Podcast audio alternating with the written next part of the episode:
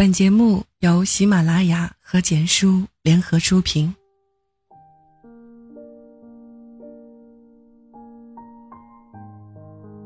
你有没有做好孤独一生的准备？凌晨两点钟，飞机缓缓的降落在哈尔滨机场。路遥穿着一件乳白色的羽绒服，拖着一个很大的行李箱走出了航站楼。依然和几年前一样，没有人来接他。他打了出租车，一个人回家。陆遥十九岁的时候，不顾亲戚朋友的反对，一个人去了北京。转眼间，已经过去了近十年的时光。他望着车窗外生活了十几年的城市，一种熟悉而又陌生的感觉席卷而来。他甚至在恍惚之间，有些分不清自己此时身处哈尔滨，还是北京。从二十四岁那年，每年春节回家都会有很多亲戚朋友给她介绍男朋友，各种相亲活动安排的满满当当，其中不少相亲的对象条件都很好，不是公司的高管，就是有钱有势的富二代、官二代。可无论七大姑八大姨怎么苦口婆心的劝说，她都一一拒绝，不为所动。就这样，在漫长的拉锯战当中过了五年。二十九岁的他还是一个人，尽管身边很多同龄的姑娘都早已嫁作人妻，有很多人有了自己的孩子。最着急的是他的爸妈，眼看着女儿年龄越来越大，再不找人结婚成家，再过几年可就真的成了别人所说的剩女。女人，就应该早点找个人踏踏实实的过日子。这是很多年以前陆阳妈妈和女儿说的话。几乎路遥所有的朋友都认为，她嫁不出去的原因一定是由于她眼光太高、心高气傲。像她这样性格的、颜值高的人，自然不会随便找个人嫁出去。然而，路遥并不是不想找个人结婚生子、安定下来，也不是选择被剩下，而是他心里头有自己的想法。他的爱情观和很多人不一样，崇高的像他小时候的理想。路遥在刚上小学的时候，在一本书上偶然的看到了北京天安门的插画，他觉得北京很美。回家以后和妈妈说，长大以后一定要去北京看天安门，吃烤鸭。他妈妈以为这只是小孩子的随口一说，并没有在意，笑了一笑。瑶瑶，好好学习，等你再大一些，妈妈就带你去北京。上初中的时候，老师布置了一篇作文，题目叫做《我的理想》。班里的其他同学的理想不是长大以后当科学家、当文学家，或是成为世界首富，只有陆阳的理想有些与众不同。他在作文里面写道：“我的理想是长大以后去首都北京，去看天安门，看十三陵，逛一逛老北京的胡同，感受那里的独特文化。”感受那里的独特文化，最好能够在那里找一份不错的工作，然后有个属于自己的家。他原本想在作文里面加上一句：“遇上一个爱的人，与他在北京相爱相守一生。”但是，他没敢那样写。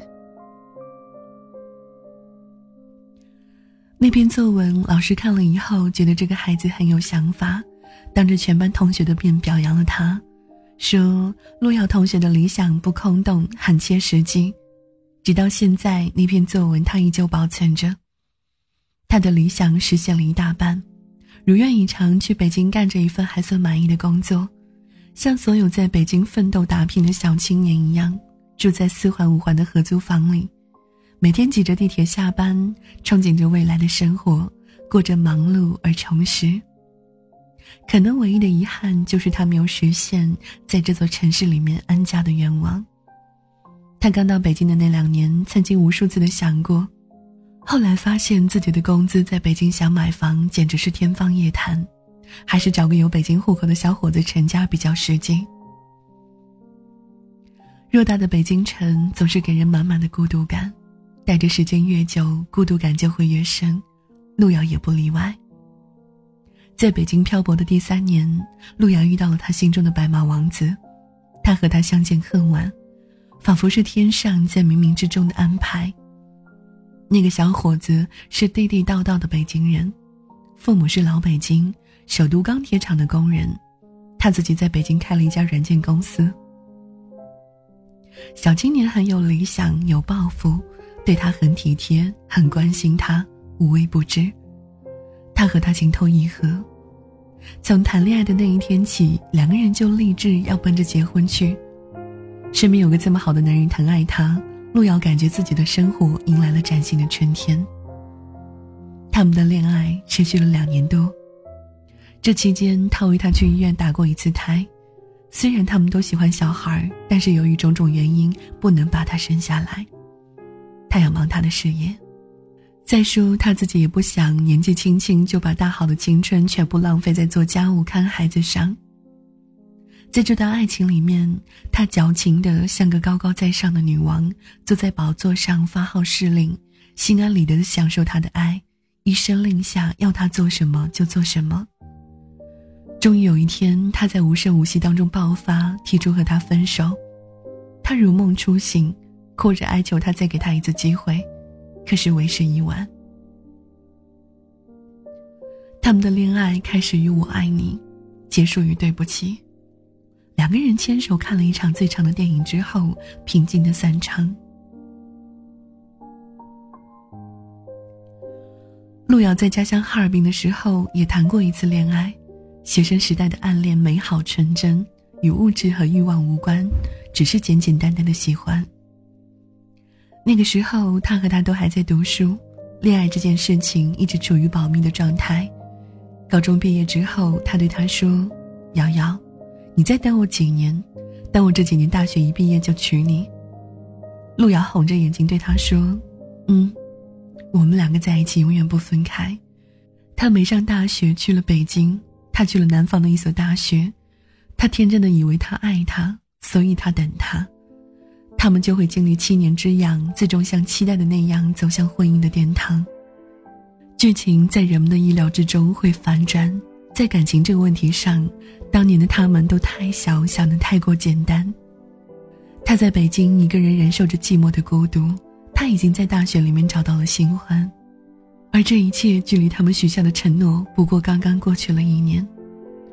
失恋的那段日子痛苦而漫长，偏偏那段时间工作又很忙，路遥实在是扛不住，大病了一场，身边没有亲人，没有朋友，更没有爱人。失望无助的他躺在病床上，不知道哭了多少次。他也和很多人一样，渴望谈一场不分手的恋爱，一辈子只谈一次恋爱，结一次婚，在时光当中与他一起慢慢变老。是啊，白头偕老，如期而至，是多么美好的词语。可是，谁不曾想过，很久以前，如果爱下去，又会怎样？认认真真谈过两段恋爱的路遥，品尝了爱情的甜蜜美好，也体会了其中的痛苦和心酸。自从上一段恋爱之后，他不再像从前那样对爱情抱有极大的期待。五年的感情空白期，他听了很多关于感情的故事，亲眼目睹了好姐妹匆匆成婚以后又离婚，好闺蜜因为婆媳关系不和和自己的老公天天闹矛盾。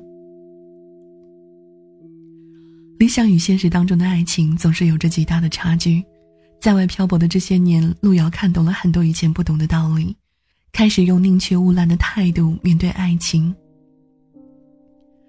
路遥的 QQ 签名这几年一直都没有变，还是那句话，宁肯一辈子单身到底，也不随便找个人谈恋爱结婚。